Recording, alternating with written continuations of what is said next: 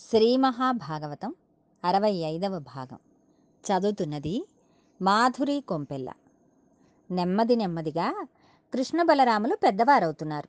లోకమునకంతటికీ నడక నేర్పే పరమాత్మ నందవ్రజంలో తప్పటడుగులు వేస్తూ నడుస్తున్నాడు. ఏమి ఆశ్చర్యం అని ఆకాశంలో అప్సరసలందరూ నాట్యం చేశారు. మహర్షులు అగ్నిహోత్రం వేస్తూ ఆహా ఏమి అదృష్టం! ఏ పరమాత్మకు హవిస్సులు ఇస్తున్నామో అటువంటి పరమాత్మ ఈవేళ బుడిబుడి నడకలు నడుస్తున్నాడు అని దివ్యదృష్టితో చూసి సమాధిమగ్నులైపోతున్నారు ఆయన బుడిబుడి అడుగులు చూసి రాక్షసులకు మరణకాలం దగ్గరకు వచ్చిందని వాళ్ళ అడుగులు తడబడ్డం మొదలుపెట్టాయి. అమ్మ చెబుతున్న కథలను శ్రద్ధగా వింటూ ఉండేవాడు. తల్లి చిన్న వేణువును ఇస్తే ఆ వేణువును ఊదుకుంటూ ఇంట్లో తిరుగుతూ ఉండేవాడు. ఒక రోజున పాకుతూ మట్టిలోకి వెళ్ళి పడుకున్నాడు. తనువున నంటిన ధరణీ పరాగంబు పూసిన నిర్భూతి పూతగాగా ముందర వెలుగొందు ముక్తాలలామంబు తొగల సంగడి కాని తునకగాగా పాలభాగంబుపై బరుగు కావిరి బొట్టు కాముని గెలిచిన కన్నుగాగా కంఠమాలికలోని ఘననీల రత్నంబు కమనీయమగు మెడకప్పుగాగా హారవల్లులురగ హారవల్లులుగాగా బాలలీలం ప్రౌఢ బాలకుండు శివుని పగిది నొప్పె శివునికిన్ తనకును వేరులేమి తెలుప వెలయునట్లు. ఈ సందర్భంలో పోతనగారు మట్టిలో ఆడుకుంటున్న చిన్ని కృష్ణుడు మట్టి తీసి మీద పోసుకుంటుంటే నాకు కృష్ణుడు కనపడడం లేదు. ఒంటి నిండా భస్మం అలుక్కున్న బాలశంకరుడు కనపడుతున్నాడు అన్నారు. ఆయన మెడలో చిన్న హారం వేసుకుని మధ్యలో నీల పతాకం ఉంటే ఆ పతకం కాంతి కంఠం మీద కొడుతుంటే గరళమును కంఠంలో పెట్టుకున్న నీలకంఠుడు కనపడుతున్నాడు. అమ్మ కొప్పుకు కట్టిన ముత్యాల సరాలు చూస్తుంటే కపర్ది అని పెద్ద జటాజూటం ఉండి అందులో గంగమ్మను ధరించి చంద్రరేఖను పెట్టుకున్న శంకరుడు దర్శనం అవుతున్నాడు మెడ నిండా అమ్మ హారములు వేస్తే నాగభూషణుడై పాములను ధరించిన శంకరుడు దర్శనం అవుతున్నాడు చిన్ని కృష్ణుడు నా వంక చూసి పోతనా కృష్ణుడు శివుడు అని ఇద్దరు లేరయ్యా అని నాకు పాఠం చెప్పినట్లు కృష్ణుడు శివుడని. రెండుగా కనపడుతున్నది ఒకటే తత్వం సుమా? అని నాకు పాఠం చెప్పాడా? అన్నట్లుగా కనపడ్డాడు. అని పద్యం రాసుకున్నారు.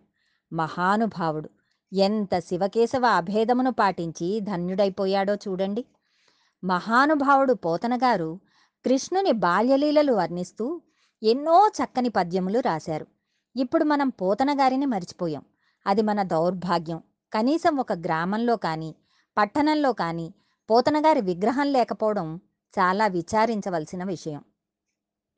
పిల్లలకి ఈనరా పోతనగారు అని చెప్పడానికి ఇళ్ళలో ఫోటో లేని దరిద్రానికి తెలుగుజాతి దిగజారిపోవడం మన దౌర్భాగ్యం. అందరి ఇళ్ళలోకి వెళ్ళిపోయేవాడు. అన్ని ఇళ్ళల్లో ఉన్న వెన్న నెయ్యి అన్నీ తినేసేవాడు.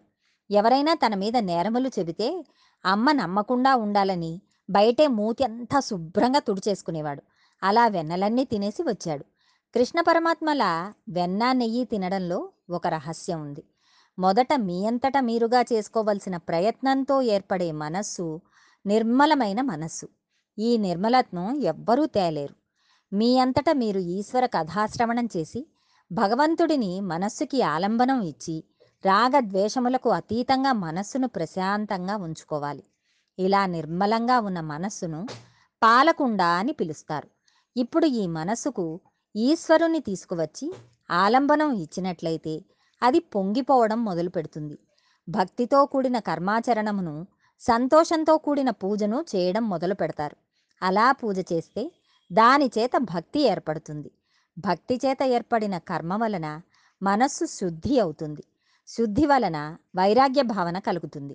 ఈ వైరాగ్యం అనే అగ్నిహోత్రం మీద నిర్మలమైన మనస్సు అనబడే పాలు కాగాలి.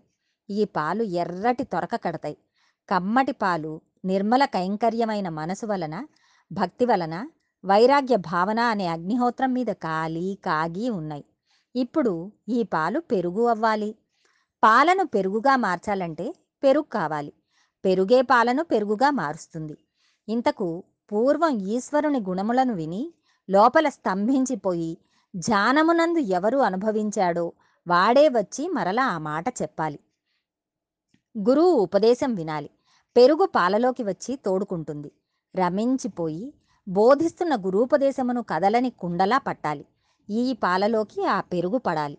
అలా పడితే ఆ పాలు తోడుకుంటాయి. గురువు ఎలా ఉంటాడో అలా శిష్యుడు తయారవుతాడు. అలా పరంపరగా గురువు వెనక గురువు తయారవుతాడు. పెరుగు గట్టిగా తోడుకున్న తర్వాత ఇప్పుడు మీరొక పని చేయాలి. ఇంతకు పూర్వం గురువులు చెప్పిన మాటలను చెవితో విని వదలడం కాకుండా వారు చెప్పిన మాటలను లోపల బాగా తిప్పాలి. ఈ తిప్పడమే మననము అనే కవ్వం. ఇది తిరుగుతుంటే పెరుగు చిలకబడుతుంది. గురువు వలన తాను విన్న విషయములను కూర్చుని మనస్సు పెట్టి చిలికి ధ్యానం చేస్తుంటే ఈ చప్పుడు ఈశ్వరుడికి వినపడుతుంది. ఆయన వెంటనే వచ్చేస్తాడు. పెరుగుని చిలికితే లోపల నుండి వెన్న పైకి వస్తుంది. పైకి తేలుతుంది. వెన్నకి రెండు లక్షణాలుంటాయి. ఈ వెన్నను అగ్నిహోత్రం మీద పెడితే కరిగి నెయ్యి అవుతుంది. నీటిలో కానీ మజ్జిగలో కానీ వేస్తే తేలుతుంది. భగవత్ సంబంధమైన జ్ఞానమనే అగ్నిహోత్రం తగిలితే ఇప్పటి వరకు పాలలోనే ఉన్న పైకి కనపడని నెయ్యి ఇప్పుడు చిట్ట చివరి దశలో పైకి వస్తుంది. పాలను నెయ్యిగా తీసుకురావాలంటే ఇదంతా జరగాలి. కానీ నేతిని తిరిగి పాలుగా మార్చలేం. ఒకసారి బ్రహ్మజ్ఞానమును పొందేసిన తర్వాత ఇంక తాను వెనక్కి వెళ్ళడు. తాను ప్రారంధం అయిపోయే వరకు శరీరంలో ఉంటాడు. శరీరం పడిపోతూ ఉండగా అమ్మయ్యా శరీరమును వదిలిపెట్టేస్తున్నాను అని జీవుడు సంతోషిస్తాడు. ఇటువంటి ఆత్మ జ్ఞాన స్వరూపమైన వెన్న నెయ్యి కాదు. దీనిని ఆధారం చేసుకుని ఆత్మదర్శనం అవ్వాలి. దానికి నిధి ధ్యానంలోనికి వెళ్ళాలి. లోపలి వెన్న ఎవ్వరికీ పనికిరాదు. ఒక్క ఈశ్వరునికే పనికి వస్తుంది అనగా అత్యంత ప్రశాంతమైన ప్రదేశమునందు కూర్చుని పరమేశ్వరుని ధ్యానం చెయ్యాలి. ఈ వెన్నను ఒక్క ఈశ్వరుడే తింటాడు. అన్యులు దీనిని తినలేరు. ఈశ్వరుడు ఇక్కడకు వచ్చి తినడమే గోపకాంతల ఇళ్ళలోకి వెళ్ళి కృష్ణుడు వెన్న తినడం. అప్పుడు ఆ భక్తి ఆ వెన్న కృష్ణ స్పర్శ చేత జ్ఞానంగా మారుతుంది. అది నెయ్యి అది యజ్ఞమునందు పడుతుంది. అదే హవిస్సుగా మారుతుంది. ఈ శరీరం పడిపోయి పునరావృత్తి రహిత శాశ్వత శివ సాయుధ్యమును పొందుతాడు. ఇది కృష్ణుడు వెన్న తినడం అంటే. అంతేకాని చేతకాక పనిలేక అవతారమును స్వీకరించి వాళ్ళింట్లోకి వీళ్ళింట్లోకి వెళ్ళి వెన్నలు దొంగతనం చేసి తిన్నాడని దాని అర్థం కాదు. ఎందుకు వెన్న తిన్నాడో అంతరమునందు విచారణ చేయాలి దీనిని నవనీత చోరత్వం అంటారు. వెన్నను ప్రసాదంగా స్వీకరించడం వెనకాతల ఉన్న రహస్యం అది. భగవదనుగ్రహంతో మరికొంత భాగం రేపు తెలుసుకుందాం.